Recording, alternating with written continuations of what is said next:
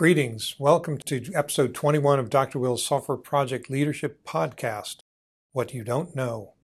They say you don't know what you don't know, and it's true. Not only do you not know it, you cannot know it.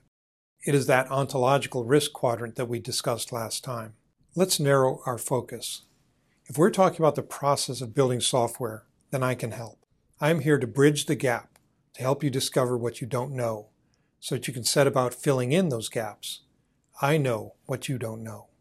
The big announcement is today we're publishing my new book, What You Don't Know Successfully Lead a Software Project Without Tech Expertise. It is available on Kindle for the next two weeks until August 9th at an embarrassingly low price. Check out the show notes for the link to purchase the book. I know non technical people, folks who do not have technical degrees or expertise, who are either co founders of SaaS products, software as a service products, managers who have been put in charge of departments that include the oversight of one or more software projects, or business owners and operators who are having software built or customized for their businesses. Now, leading a software project has unique challenges owing to the unique characteristics of software. The dragons of development, which are complexity, conformity, changeability, and invisibility.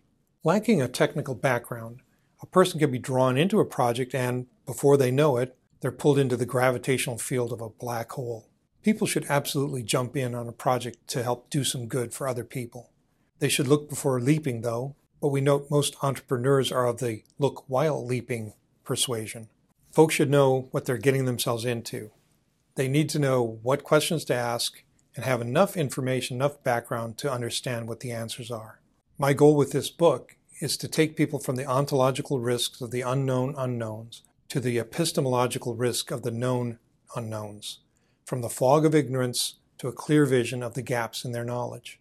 My alpha readers have told me that this book is a huge help.